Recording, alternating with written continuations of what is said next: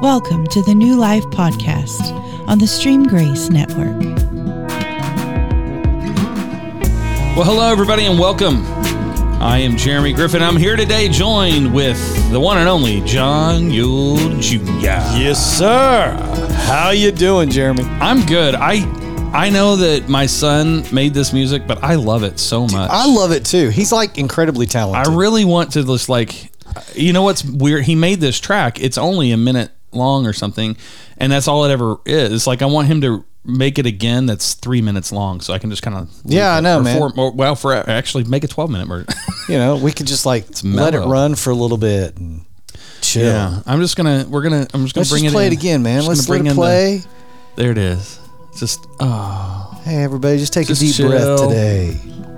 actually, yeah, we got a minute and thirty of this. Let if it we play want. for a minute. I'm not gonna let it play for a minute thirty. no, it's nice. I like that. Anyway, Yeah, it's good stuff, man. what are we talking about today, man? Well, um, it's been You realize we've been talking before the podcast so long that I'm almost out of coffee already, well, which is okay. it's all right. I can get through it, but So um, I don't want I want to bring everybody up to speed on a few things uh, as far as why we've we've taken about um, a month off. yeah, Um, it's been uh, three to four weeks since we've put out an episode, um, and uh, to get more detail of what has been going on in my life. I'm going to do something I haven't done on my podcast. Um, I would invite you to uh, check over to the Renewed You podcast. I'm going to record uh, this afternoon um, with uh, a few people. We're going to talk about a major transition that's gone on in my life, um, and we're going to talk about dealing with loss. Oh, I thought you were talking about you were transitioning, No, and I'm thinking, wait a minute, No, no. this is news to me. yeah, no, I'm not transitioning. Um, but we've experienced the death of my mom, Yeah. my my dad's wife, obviously. Uh, first time as a minister um, that I've been on this side of the casket. I've Yeah. always been on the ministry side, so it really knocked us for a loop, um, as you would expect. But um, um, I've got Teresa Davis, um, who has been on with us before. She's a licensed counselor, and we're just going to talk about uh, processing through loss and, and give you a little bit more detail on that, as well as bring um, hopefully some hope and encouragement as far as why Christianity and what we believe is so vital for going through major seasons of transition in your life. So check that out at Renewed You um, on our podcast. Um, but I want us to pick back up. We've been in this series called Frequency, and uh, there are some times in my life where you hit on something and it's like a gusher just keeps coming. Um, and uh, it's like you hit you hit a nerve and things just kind of keep rolling. And um, what started out as a great idea uh, originally has really turned into a tent pole um, idea of uh, you know uh, what what we what we are who we are at New Life Church and what it is that God has called us to do. This is one of those those moments. Um, when I talk to leaders in the past, um, I used to do a session called "What's Your Secret Sauce." You know, uh, when you think about the fact that you've got a McDonald's and a Burger King, usually right across the street from each other or in very close proximity. In fact, in one area of the South Oklahoma City Metro, on the same corner, there is a Carl's Jr., a across the street is a Freddy's, Right. hamburgers, and across from that is a restaurant called Louis that serves burgers, and within a half block is a Braum's that serves burgers. How do all four of these burger joints? How are they able to survive? Listen, you know, I worked at a church in Choctaw that was at the corner of Reno and Choctaw Road, mm-hmm. along with two other churches on the same, Same corner. There were three churches out of four corners. I mean, literally, Yeah. you could hit any church with a golf ball from either church. And all of them are good sized churches. They're Yeah. not dinky little, you know, right. No, uh, they're, good, sized sized churches. So how So it's possible. It is possible. So how how can how what can we in the church learn from those kind of environments where you've got these hamburger joints? They're all selling it's buns and meat, cheese and veggies. Right. well, it, it's super easy. Sorry, super easy. Well, Johnny, here's the answer to every Yep. question. Here, you know, the the reality is we could say the same thing about our spouse. Couldn't you? I mean, No, my spouse is original. They're- well, but, but that's exactly my point. I'm, it's Chandra, I love you. you. You're the best, baby. So for for you and I, we both have spouses. If we just talk about the attributes, we have beautiful, nice um, females. With you know, you can go down the list. We have the same thing, Right. But it's not the same. thing. They aren't the same thing. We're not remotely. So the same thing goes. To, I mean, anybody who who knows the reality of things, if you're going to go have a, a hamburger at a fast food joint, a fast food joint, you're probably. I mean. A smart person goes to Wendy's. I mean, they have the very best hamburgers of the fast food joints. In your opinion. No, no, it's not opinion, but I mean, oh, it's fact. it's fact. All right. Specifically, the junior bacon cheeseburger. The ju- oh, that's- that's the best one? Absolutely. Um, or you know, but my, you see my So do you also can- dip your fries in the frosty? of course I do, dude. Come on.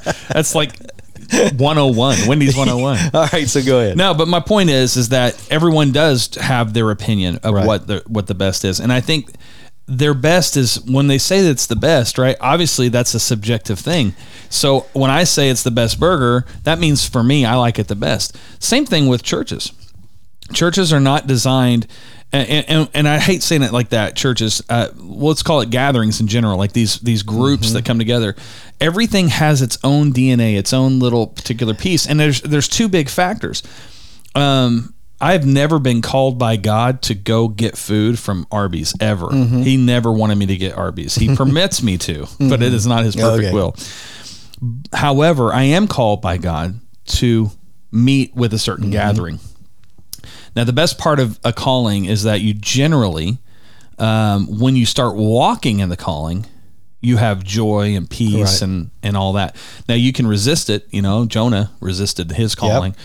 Um, but when you move past that part of it, you you find all of that stuff, that satisfaction, and and it's inexplicable. And this is one of the things I think that comes up so many times is when you look at, um, you know, these different churches. There are there are times that I'm literally going, I don't know how that church has so many people. Like I can't explain Mm-hmm. it because from my vantage point, there is zero things about it that's appealing. But clearly, It, it's, it's got- appealing. right? And and and the exact same thing could be said about spouses. Sure. I've thought of. I mean, I've told Lori, I was like, I don't know how that marriage exists. if I was the husband, Right. there's no way, you know. But that's the whole point, right? We're wired a certain way. So the point of that of that processing with church leaders is most of us, most church leaders that are trained in the whole thing about how to grow a church and grow, everybody is told the same thing. Or you go to con- they go to conferences and they pick up this and think, well, McDonald's did this and got this result, so I'll do the same thing instead of digging down into your heart and into the calling that God has put on your life and discovering your secret sauce. Yeah, church conference, church growth conferences is is the emotional or uh, relational equivalent of Tinder. Yes, it is. I mean, swipe left until you find something you like, and that Right. might fit you. And so what a lot what I think a lot of us have done Or swipe in- right. I, I don't know. It doesn't matter. What a lot of us have done in the church, especially in leadership, is uh, we spend the majority of our time copying what others have done or what we are comfortable with or used to. Mm-hmm. And maybe that maybe that is God's calling for, for for you. But if we're all journeying and listening to God, there is a reason why God has called ministers to minister where they are, Mm-hmm. and we need to find out. Okay, God, what is my specific piece that you want me to contribute in this area? And that is the secret sauce. Right. And so for us, we're still in that process. Okay, we know we know so far that as we grow, we know that uh, counseling type messages, helping people um, ba- undo their baggage, their emotional baggage, is going to be a part. It's a piece. But this is now another one of those pieces that we truly believe that God is is is uh, calling us and He's equipping us to simplify discipleship based on two statements that Jesus made. And so, guys, I want to jump into and talk through um, the the message from this past week, and we're just going to break it out a little bit and share stories about how this has worked in our life. Um, and I want to encourage you to go to our website at newlifeokc.org, and uh, you can listen to previous messages uh, in this series. It is vitally important. Please hear me, listeners, that you come to know that you were designed to hear the voice of God for yourself. Okay, um, that that Jesus said it this way in John 10 27 My sheep hear my voice, I know them, and they follow me. That means God has designed you and wants you to know the voice of God, the voice of Jesus, the voice of the Spirit. It's all the same thing. He wants you to know his voice. And then John 14 23, Jesus makes this comment.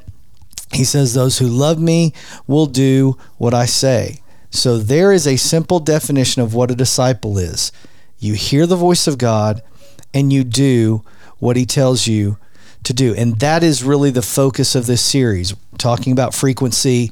And we're using the illustration of a radio um, and, and, how you, an old style radio and how you can tune in uh, to certain stations. And here in a couple of weeks, I'm g- we're going to actually talk to you about what causes static mm. on an old radio, and it's probably going to surprise everybody. So just hang with us uh, as we build towards that. But we talked about that we're designed to hear God's voice. We've talked and showed you biblically that that God is a God who communicates.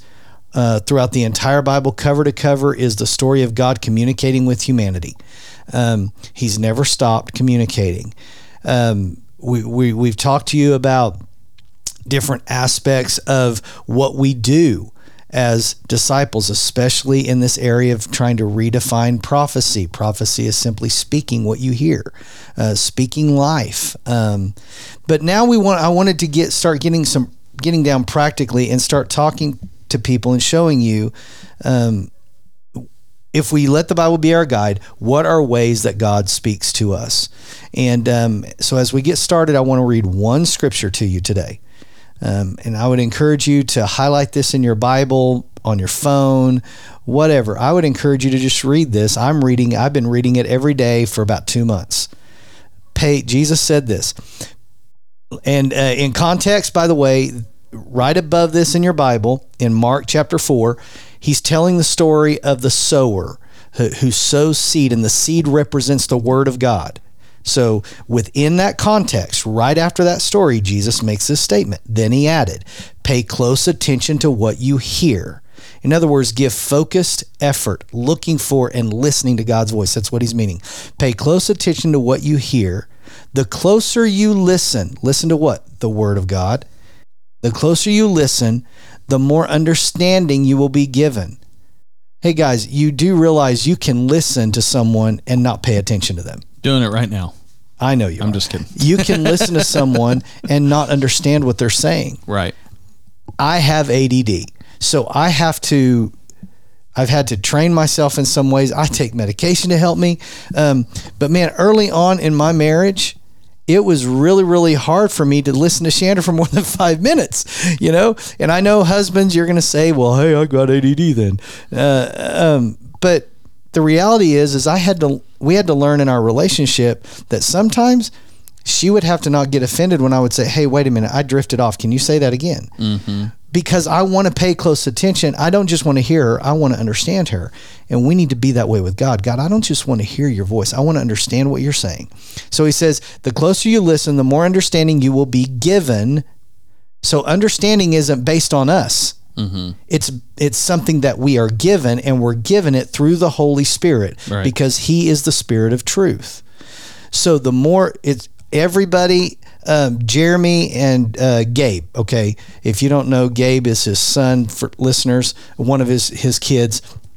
Um, and uh, Gabe has gone. Gabe has all the same um, manger, all the body design that Jeremy and I have, but he's lost how many pounds now? Mm, 70 or so. And how long? 80. When did he start? What two years ago? Not even, I think it's less than that, but yeah. Okay, we'll we'll say Over two, a year, less than two. okay, we'll say a year and a half to be safe. Mm-hmm. He's dropped weight. He has built muscle, Right. and there is nothing he's done that you or I can't do. Oh, right. Yeah. It's just that he's activated things, and the more that he's activated them and utilized them, he's got a greater benefit. Well, folks, that is the same way that understanding works. The more that we listen to God and let the Holy Spirit help us to understand Him, Jesus says, you're going to get more understanding. You're going to get better at hearing the voice of God. Those who listen to my teaching, more understanding will be given. But I hate but scriptures. Hmm. But for those who are not listening, even what little understanding they have will be taken away. Right. How does it get taken away? Well, because life then begins to sap strength out of us. We mm. begin to look at circumstances in our life that overwhelm us and overwhelm the voice of God in our life. So it's very important that we come to understand the voice of God. Well- to help us get started, I go just want ahead. to throw this to that point when you talk about how it gets taken away. I mean, there, you know, man should not live on bread alone, but by every word that proceeds out of the mouth of God. Right. So the words that come out of the mouth of God is our sustenance, and our sustenance That's right. gets That's utilized. So it gets taken away because we're not refreshing that. We're not hearing Him. So what we do have gets used. That's exactly right. And we're not going back and getting more. Right. Um, let me give you an, an analogy that we used this past weekend that God gave me as as I was praying through this and just kind of thinking on it over the last couple of months, and it really has helped helped me. Um, so, listener, if you would just for a second just get a picture in your mind. Maybe you're driving down the road right now. Maybe you're walking, um, but imagine a a bright sunny day in your mind, just a bright sunny day. And let's let the sun represent God's voice. And in this analogy, there is no dawn, there is no night. The sun is always shining. All right. And that represents God's voice that He's always been speaking. Now, in that sunlight, imagine a house. The house represents our reality that we're living in right now. His voice is around us. Mm-hmm. He's carved out a reality for us to inhabit, for us to live in this house. My son is an architect. He's drawing all kinds of buildings. I have yet to see him design a building that did not include windows. So I want you to put windows in the house. A building without windows is called a bunker. It's called a bunker, yeah. um, so imagine a house that's got windows. Those windows represent ways that God speaks into our reality. My mom and dad have this huge vaulted ceiling in their living room. Jeremy, you've been in there. Yeah. Um, but years ago, we would get in there, and when the sun would begin to set in the west, because their house, their living room, the windows face to the west, man, the light would hit those windows, and we would literally have to move yeah. in the in the room as the sun went down because it was just so bright and hot.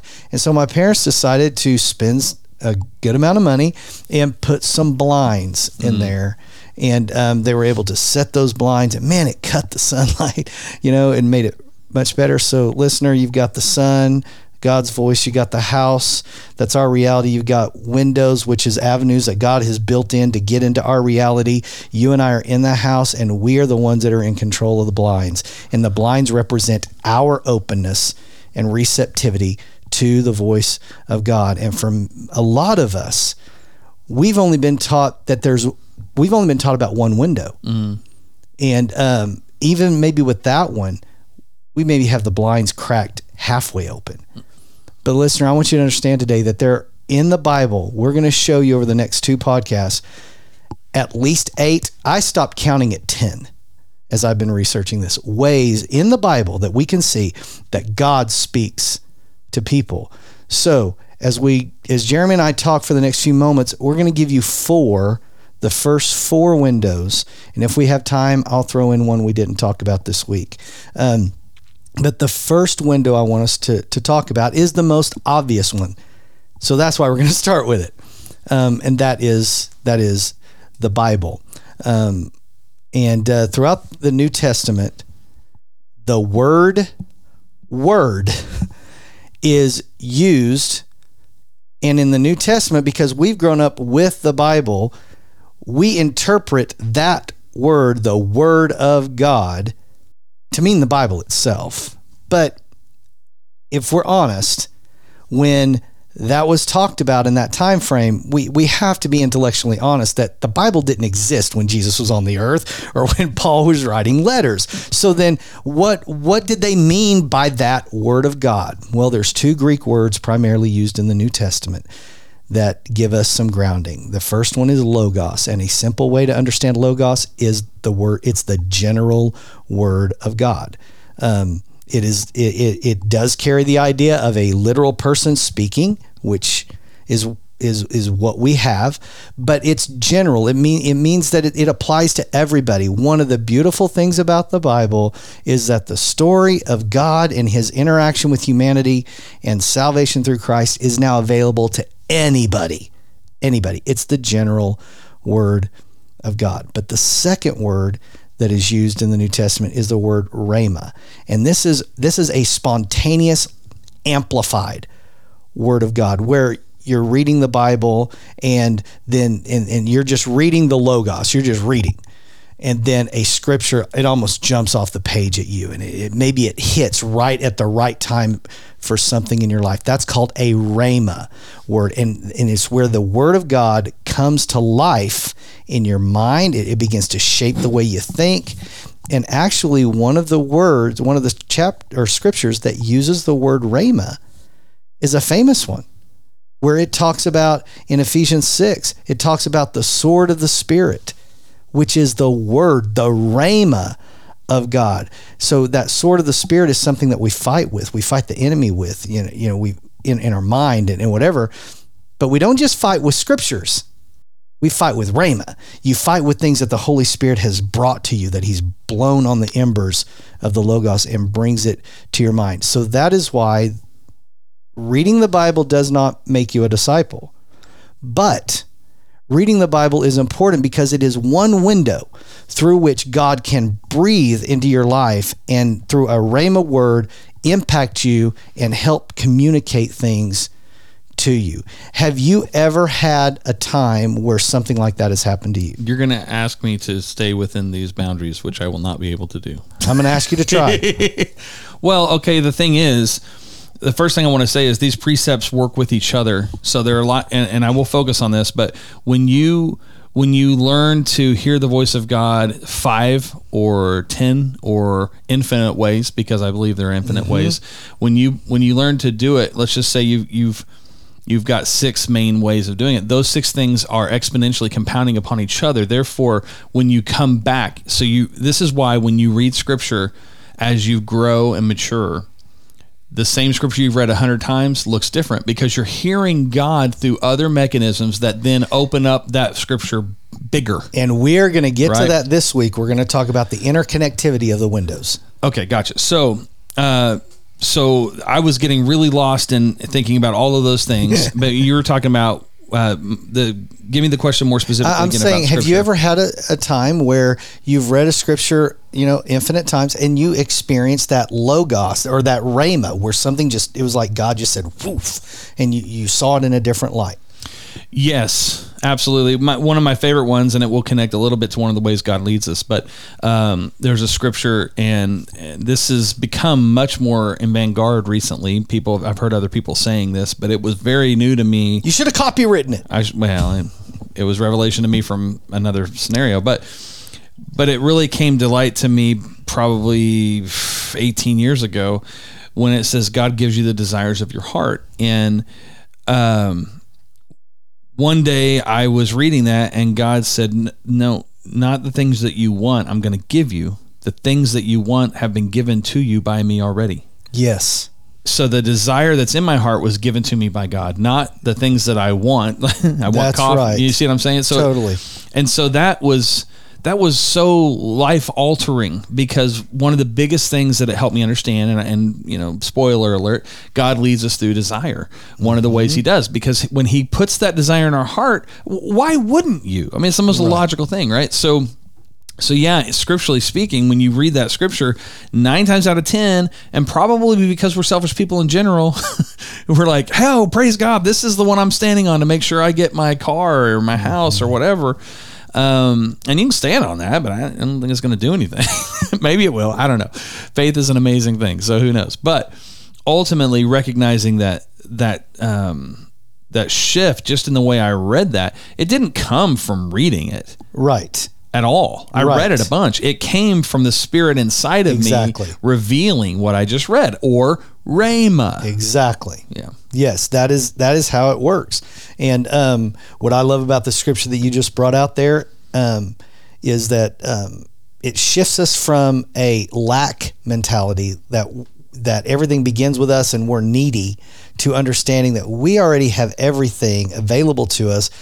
It's just a matter of what God chooses to put inside of us and what He chooses to give us those desires. So nothing really, if we're following God, begins with us. Well, and and to to build on even that, I mean, the scripture prior to it says, um, "Seek not all of this stuff, Right. But the kingdom of God, right? Right. If I'm not mistaken, that's, That's right. Leads into that, and so don't worry about your food, your clothes, your all of these material goods. These things, if you seek first the kingdom of God, these things will be added to you. That's right.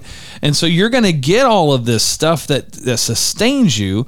But th- what I'm ultimately giving you is my desires to do what I'm, and, and that's the thing. God, uh, you know, one of my favorite lines from a, this is going to be very evangelistic He's sounding, like a traveling guy. If it's God's will, it's God's, God's bill. will, yeah. That line, besides rhyming, is cool because it really is saying, you know, how many times do we, we get our plans and our our dreams in the way of what God wants us to do because we get kind of tunnel visioned on stuff, right? And so um, when we recognize that that his if he does not supply for it, and this goes back, we can talk about the story of Nehemiah to really mm-hmm. illustrate this. But if he's not supplying for this vision or, or goal or dream that you have, it's not his. It's Okay. yours. Agreed. Anyway, that's off topic, but No, it's actually going to fit in in a minute. Awesome. Okay, so the first way that one of the ways that God speaks to us is the Bible. I started with it because I want us to use the Bible as our guide. So if we use the Bible as our guide and we start at the very, very beginning, we see God speaking to his creation, Adam. How did he do that? Was it a booming voice? Did the earth shake? I mean, was it Charlton Heston channeled from the you know the Ten Commandments movie? Probably not. I believe that he spoke personally. This is my opinion, not God's mine. I believe that he spoke to God in the natural way that he created Adam, which was his spirit, because it's the spirit that is connected to God. And so I think that God, we could say, talked to him through his thoughts, through his impulses, his whatever, however you want to phrase it. I use the word thoughts. I want you to know that God wants to talk to you through your thoughts. And I think part of the problem that we have was so, at least that I used to have, was how do I know if it's my thought? Is it God's thought? Mm. And then you start to realize, what if most, I begin to realize, what if most of my thoughts don't begin with me at all? I'm nothing but a vessel. I'm designed to be filled by someone. We're either going to be filled by the Spirit of God or we're going to be filled by the Spirit that's not of God. yeah, And so, they are your thoughts. so the but they're thoughts that are ruminating and and marinating with the spirit of God. So the question is: Is the thoughts that randomly run through your mind are they seeded by God that, and it's the seed that we begin to think on, or are they seeded by somebody, a, a spirit that's not of God? For example, no one. I, I, I was talking with someone the other day, uh, um, a kid who, and and this kid is just an example of all of us that just has this horrible thoughts about himself. I'm trash. I'm stupid. I'm ugly. I'm fat. Is that is that a God thought? Well, no one is naturally going to think that way about themselves. Right. But is that thought seeded by the enemy of us, and then our mind hits it, and we begin to churn on it? So my point is that how many I begin to think how many of my thoughts really do generate from me versus which we see this in the Bible are seeded. Mm-hmm. And the question is who's throwing the seeds and what are we holding on to and grabbing and allowing to format in our mind. So if, if you can go with that analogy, I already told you that Jesus, before the scripture I referenced here in, uh, earlier in Mark, is talking about a sower scattering the word of God. God will scatter your thoughts with his thoughts. He'll seed into your mind. your thoughts. And so, what I've come to understand for me, I want to see if it mirrors to you. If I have a thought to do something, say something, think in a way that I know I would not naturally do that. That usually has proven to me through experience to be the voice of God. Yeah. That's been one of the ways that that I have have learned that voice. Um, what do you think? Yeah, I absolutely. I mean, there are things. The challenge to that is that when you, the more often that happens, then now all of a sudden it becomes the norm, and so you can't measure it by the same standard. I wouldn't normally have that thought. Well, no, normally I would have a God thought because that's the norm. Does that make sense?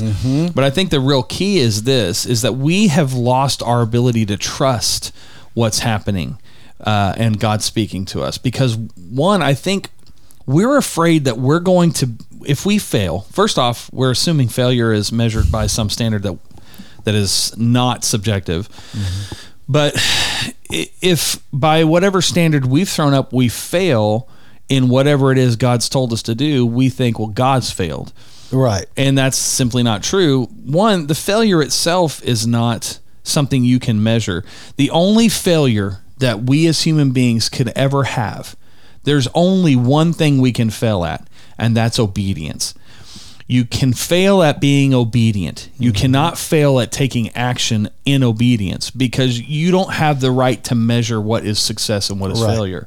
If God started, you know, he Now, what you mean by that is by not is again going back to that second scripture of a disciple. Those who love me do what I say. It's when you hear Right. something you know is. God, and you don't obey. That's where you have. that's where you failed, Right. right. But but let's say that, you know, But a lot of us judge our failure based on the outcome. on the outcome absolutely because you know god called me to start the stream grace network if the stream grace network disappeared tomorrow did i fail No. did i not do what you know did did i mishear god no no none of those things i'm following him in obedience that's why i can't tell you what the stream grace network will look like Right. in a year Totally. um and so i think that that's the key to that so yeah absolutely. Now, here's we're going to get into this in more detail, and we're probably going to bump to a second episode real quick to finish this out. So we'll we'll throw two of these out there. Just listen to two of them. This is important that we talk through this. Um, and I'm purposely building this and teaching this individually, but in this series, we're going to talk about how these have to work together. That's one way that we get confirmation, which is another place that we're going. So let me give you an example here, just with these two windows.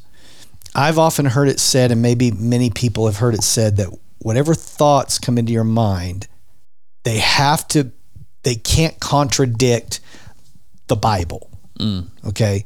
Um, and there is truth to that but there is a, a there's an area that that comes into into an issue for for us and that is if god tells you puts the thought in your mind to go and shake a police officer's hand and tell him thank you where is the chapter and verse in that right if that, if that becomes the basis this is the, the uh, but if we allow go ahead but if we allow the bible and begin to view the bible as teaching us the character and the nature of god right then now we've got the bumpers. Right. The thoughts that we have, one of the another way you can judge is this from God?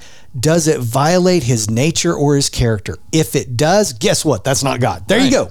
Nice and easy. Yeah, that's what I was going to say. I mean, it you, the the Bible doesn't do anything except help us establish a historical record and, and uh, let me qualify this Yeah. within the context. Yes. Except it helps us establish a historical record of the character and nature of God. When we know this is how He operates, and by the way, it it's it is a body of work. You can't take apart you know this little segment i saw a great video the other day i thought was the funniest thing it was um, the conversation coming back from the mountain between abraham and isaac Yeah, that would be a great. I thought And about was- that before. it was such a funny video because because it's just a back and forth i'll have to show it to you but it's uh, uh, isaac says he's just eating stuff and he keeps looking over at his dad looking over at his dad and he goes so we're not going to talk about you just yeah. trying to kill me yeah, right. sure. and so anyway it's a great thing but that's the whole point is you couldn't take that little part and go oh well that's you know you have to take the whole body of work what do we see with god thing and we have to do our very best to recognize god's perspective which is so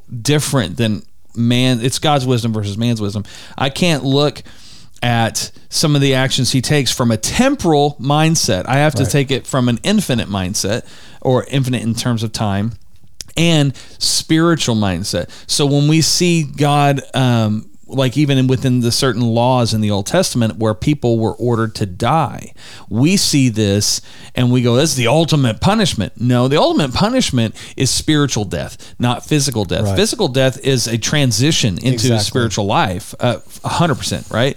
So Totally. so that we we've got that so messed up because we are humans and we recognize mortality at a natural level but that is natural thinking not supernatural thinking so when we we have to step out of that a little bit and recognize that and when you do that see the body work then weighing everything against the character of god is so much simpler Yes, it is. is it is it in christ's character to walk up to anybody mm-hmm. and just bless them exactly. Yes, it is. You don't have to ask. You don't have to wonder. Is it in God's character to walk up to just anybody and completely and totally rebuke them for something you don't like? Well, no. No, but it is in his character to do so when somebody is doing something that is not it violates his character. That's right. right. So the money changers in the in the temple, the rebuking of the uh, the judges of the of the the woman caught in adultery. I mean, you can go down the list, but ultimately it comes down to, hey, you guys are taking actions counter to the character of God, and you profess to represent Him. That's a very key thing. When you profess to represent, well, now guess what I'm doing? I'm going to rebuke you, and I'm going to make it really clear very very clear where your spirit is coming from that's the spirit of your he quotes it your father the devil Right. and so i think you know that's the to me that's kind of the favorite my favorite part of this reality is that when we understand that the bible is is a terrific um, like an amazing fundamental tool for, give, for giving us the body of work of the character of jesus and the father the holy spirit how they operate and then being able to culminate that and that's why it's so important we don't teach the concept of reading the bible very often as reading the bible we teach it as studying a section Okay, let me jump here. Yeah. Um, I want us to go on and let's do another. Folks, if it's okay with you, we're just gonna We'll just go We're long. gonna continue. Let's okay, just go let's just go long. long. Yeah. All right, we'll, we'll hang long. Um, someone asked me this past Sunday um, at our church. Right now, um, we do message notes. Um, someone asked me. They finally picked up on this. Uh, Pastor Johnny, why don't you put the scripture numbers in the notes? yeah I mean, I give the reference like Acts Right. 4, 19 through Sure. 21, but I don't. And I told them, I said, because er, I believe one of the worst things we ever did was break the letters up into chapters and verses Right. Mm-hmm. because we lose the continuity of what was going on. And This is why the message version was so powerful when it first came out, and still today. it still is. Yeah. But that's where I think learning to allow the Bible to be, see it from that vantage point, Mm-hmm. um, really helps us. Um, let me show you a scripture real quick that uses the word again, rhema, that spontaneous amplification of the word of God about thoughts. For the rhema of God is alive. It's active. It's powerful. It, the rhema, that whoof, is sharper than a two-edged sword, exposes our innermost thoughts mm-hmm. and desires. So the the the rhema will help you to learn. Wow, that's not a God thought. Mm-hmm. This is a God thought. And so here already within the first two, we're already seeing the interconnectivity. It is dangerous to go off just on the Bible or just on your thoughts. That's where people get off into tangents and go crazy. We want to be balanced disciples that are learning to listen through all of the windows that God has designed us to hear Him in. Yeah. So, Bible, thought, another window, experiences. By this, I'm specifically thinking, I'm looking at past experiences. Um, there is uh, one of my favorite stories in the Bible, again, letting it be our guide. So God talked to Adam probably through thoughts. But then we jump forward in the story and we've got Israel. Uh, God told Israel, I'm going to take you to this promised land. If you know the Bible story, the biblical record at all, they get to this big river that they've got to cross um, to get into Canaan's land. They send some spies over there, they check it out. 10 of them, eight of them said, no, it's too big for us. Two of them said, no, we do what God says. And Israel chose to be a democracy. Right. you know, and they went with the majority. And so here's a great story, by the way, folks, that the majority is not always right. Anyway, Rarely. and so um, because they disobey God, God sends them for 40 years into the wilderness. And all of that generation that stood there and disobeyed God died off, except the two that wanted to trust Yeah. in God. And so, and the Bible says that God didn't even let their the soles of their shoes wither, and, and they had all this strength and stuff. I mean, that's just that's cool. But I wonder, what did Joshua and Caleb talk about around the fire pit when they were sipping on coffee? Do you think for forty years they continually talked about, man, if we ever get that chance again? I think they griped so much to each other. Why in the world do I have to suffer because of those idiots? Cowards. I think that they obviously Joshua did that. Caleb Joshua, was yeah. way cooler. I think that they spent, in fact, I'm positive, though, I mean, we don't need to have this written down to know this is Right. what happened. we know that their history was oral tradition anyway. Mm-hmm. For 40 years, they told that story to those kids. That's right. For 40 years, they told them, hey, we had a chance and we missed it. And they And shared. since their counterparts died off, they had they could shape that how there was nobody else going, No, it was scary. Yeah. I mean, and so they, I think they, they, they told them about this experience. Yeah. so that when that second chance came, this generation that heard about this past experience was led by two people that let God speak to them from their past, Right. and they made a different decision. Yeah. Um, I told this Sunday, and then I'm going to toss it to you. I told this Sunday, um, real quickly.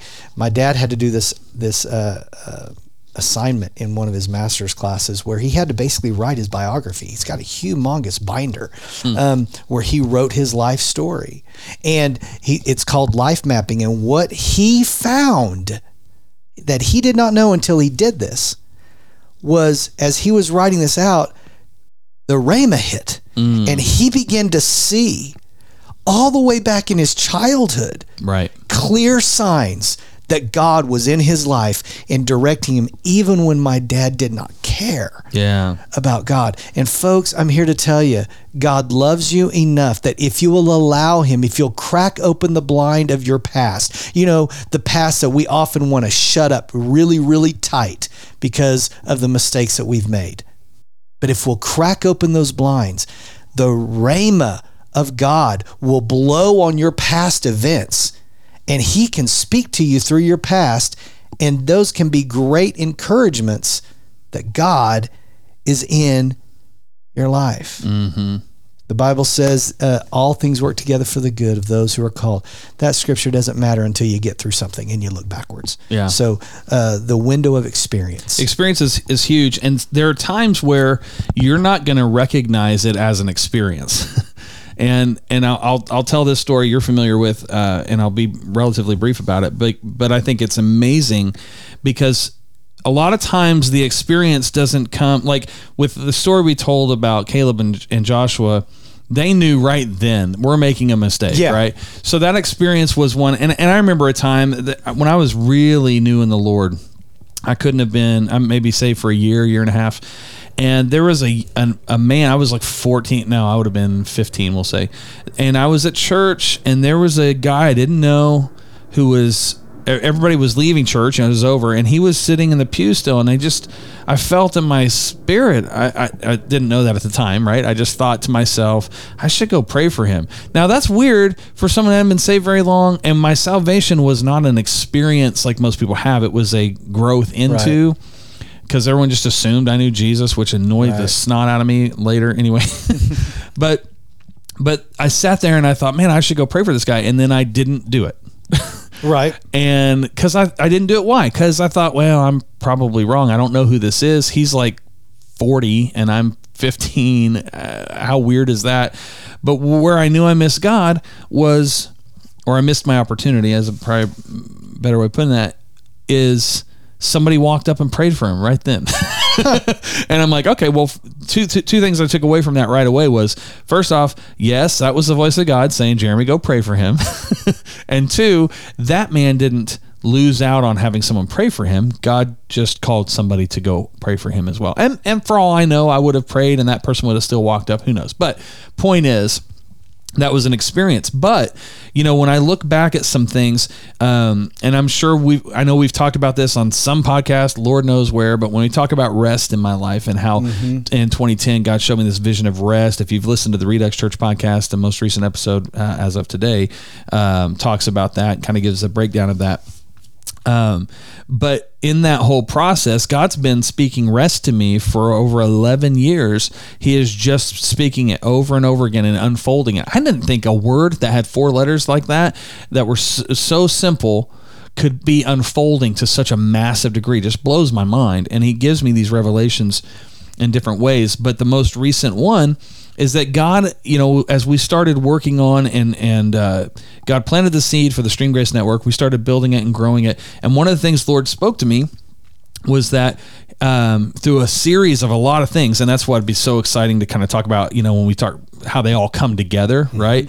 Um, but not jumping to that. We may get to that story later in the episodes but he started showing me these things and he and the word he spoke is i am cr- you're you're a modern day noah. I'm creating a platform through you i.e an ark right? He's creating this ark.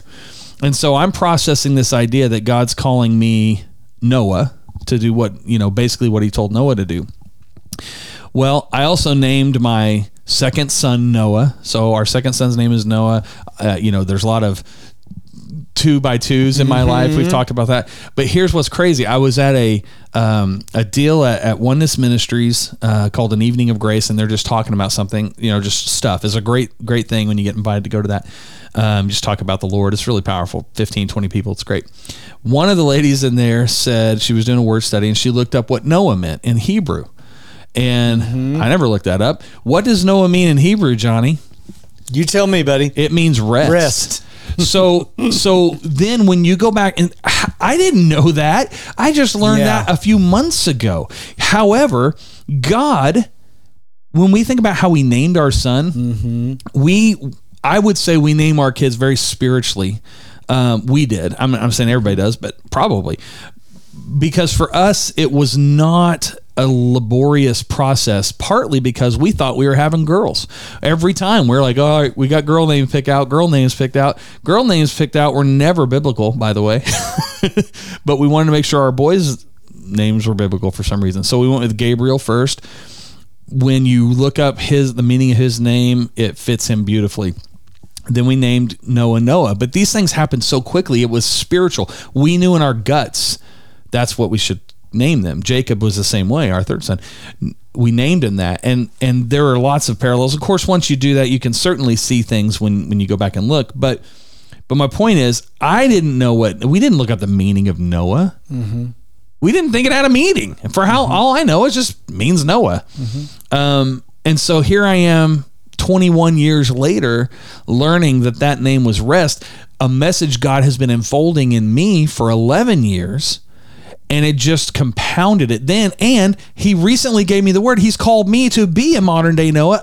He called me to be a modern day rest. Right. he's been seeding this in me for so long. So when you talk about experiences my point in that is to say that experience happened 10 mm-hmm. years ago but i didn't understand its its validity when i start putting all these things together. Right. and and I want to say this for for most people there's there's going to be this in their life I, I think everybody when you can be truly reflective and look back and see the puzzle pieces of your life the tapestry that's woven what you have to understand is big life stuff the bible story type stuff does not come together in a week No, it does not. it is a lifetime expanse.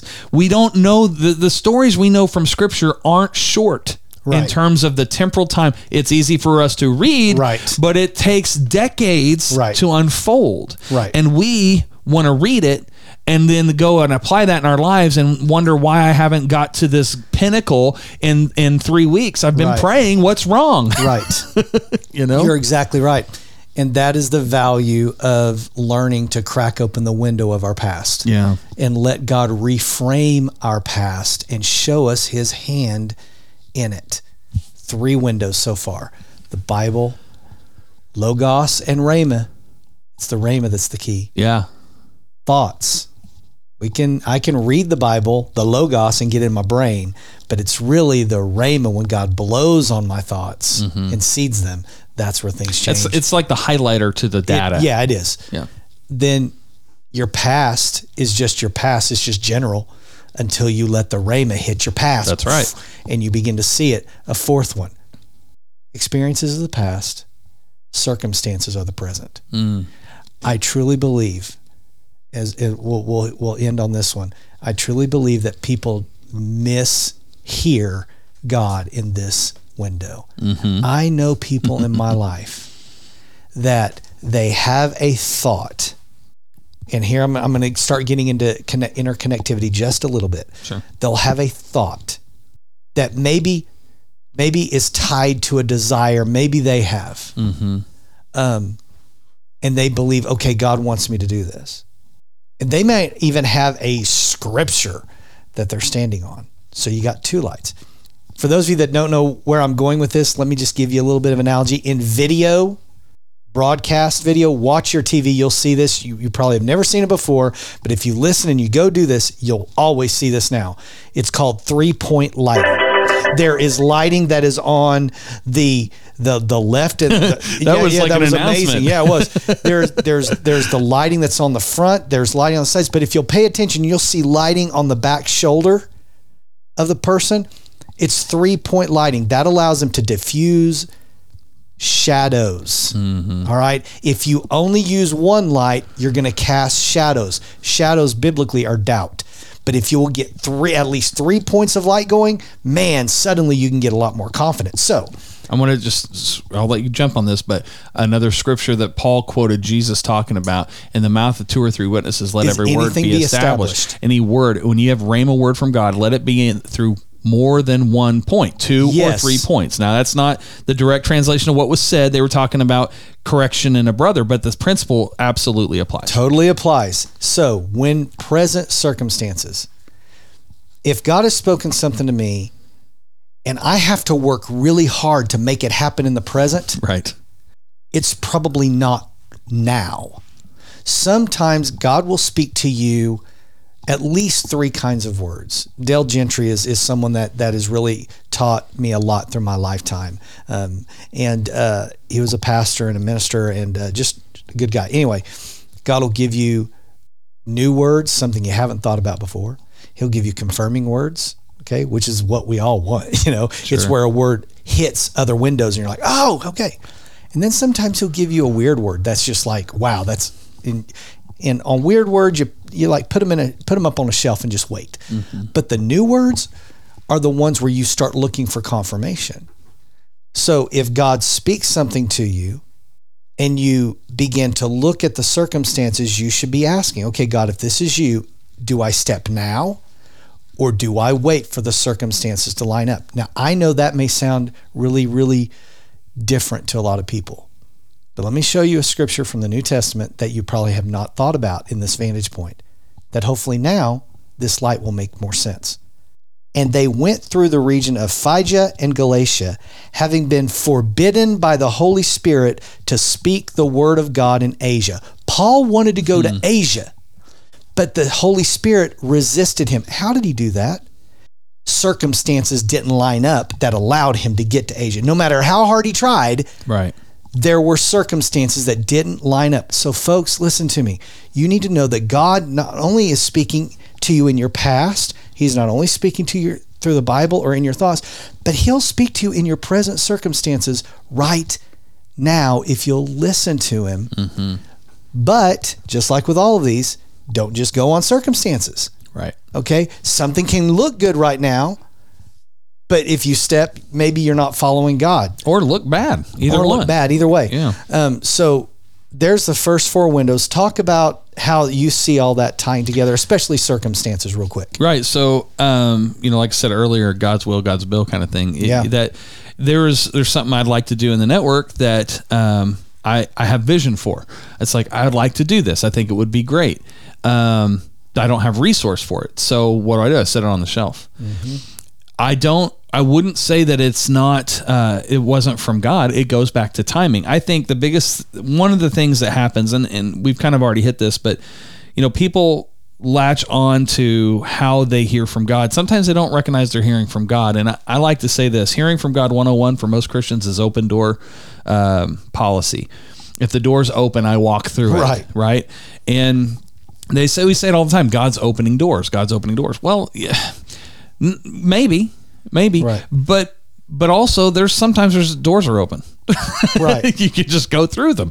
And and I think that the thing is this is why it's so crucial that we hear God across the the spectrum. And and we have to understand most to me my belief system in this connectivity the connectivity serves as the confirmation Yes, it does. right it's not you know we can say this we're looking for confirmation. What we're looking for is connectivity across multiple things signs and wonders. We're afraid in today's modern world to look for signs because it's been so overdone. I asked god for a sign and he showed me this. I don't know why i had to go to that accent but and so we're afraid of it. But the reality is god says look for signs. Like he lays that out. Even in, mm-hmm. in matthew when jesus is talking about the end times he says when you see these things you'll know the time's near so uh, they talk about the things in the heavens, like uh, eclipses and things like that. So these stands stand for points of confirmation. That's right. So the connectivity part of of all of that, um, and in the here and now, the opportunity. If it's God's will, it's God's will. Just because you have the money to do something doesn't mean you should do it. There's some things I have the money to do, and some things I want to do, and I have a check about getting it done. First off, in coordinating the efforts to try to execute what I want done takes another human being that I'm what I'm talking about our schedules haven't lined up. We haven't been able to do this thing. And it's caused me to take a second look at whether I should do it at all. Mm-hmm. Because while I may have the money not only to do it, but allocate it to do it, maybe I'm not supposed to do it. Right. And so, and maybe I am, maybe it is go going back to timing. Maybe there's, you know, I think about some of the things in in the world that I'm in. I tend to stay on the front end of technology all the time, and so what I don't know is what's being developed. Right? Right. They keep that behind closed doors, and I don't. I'm not a spy. So there are some circumstances where where if I would wait a month. A new product is revealed that will solve all my problems, and I'm trying to do something that takes like 12 things to do and then they're going to release this one product that will solve all those things. But i don't know about that. But but guess who does know? God knows, God does. right? And so when i'm doing his work and he says all right hold on a second i'm like wait a minute i'm doing your work. I know. Hold on a 2nd mm-hmm. that feels weird because I want to be productive. I want to keep moving it's like what? I'm supposed to stop for a second? And he's like yeah just like when you're driving your car if you're going from Oklahoma City to Pittsburgh, you are going to stop your vehicle a minimum of probably four to five times. Minimum. Right. That's just a fuel. But you also may want to go stop it 15 times and look at different things along the way. God may want to use you to speak into someone's life. You just filled up and you get off the interstate two miles later because God wants you to speak to somebody. Well, that's the same thing that happens. We we see that destination, and this is why I think God so rarely gives us the the, the destination because we'll just fly there. Totally. You know. he circumstances are a powerful window that we have got to learn to open the blinds. Um, as we wrap up today, um, I want to go back to that analogy, and I want you, I, I want everyone to grab a hold of this because this has changed my approach to to hearing the word of God in in this vantage point. Um, it's taken some pressure off, but it's actually Adding some. focused the pressure where it belongs. Right. Exactly. Listen to me. In my analogy of the the sunlight, the house, the windows, and the blinds, the weight of the responsibility is on me being open to listening to him speak. That's my responsibility. That's it. I don't have to go try to to get into a right frame of mind or or or a perfect season uh, to focus to hear God like it's hard. Right.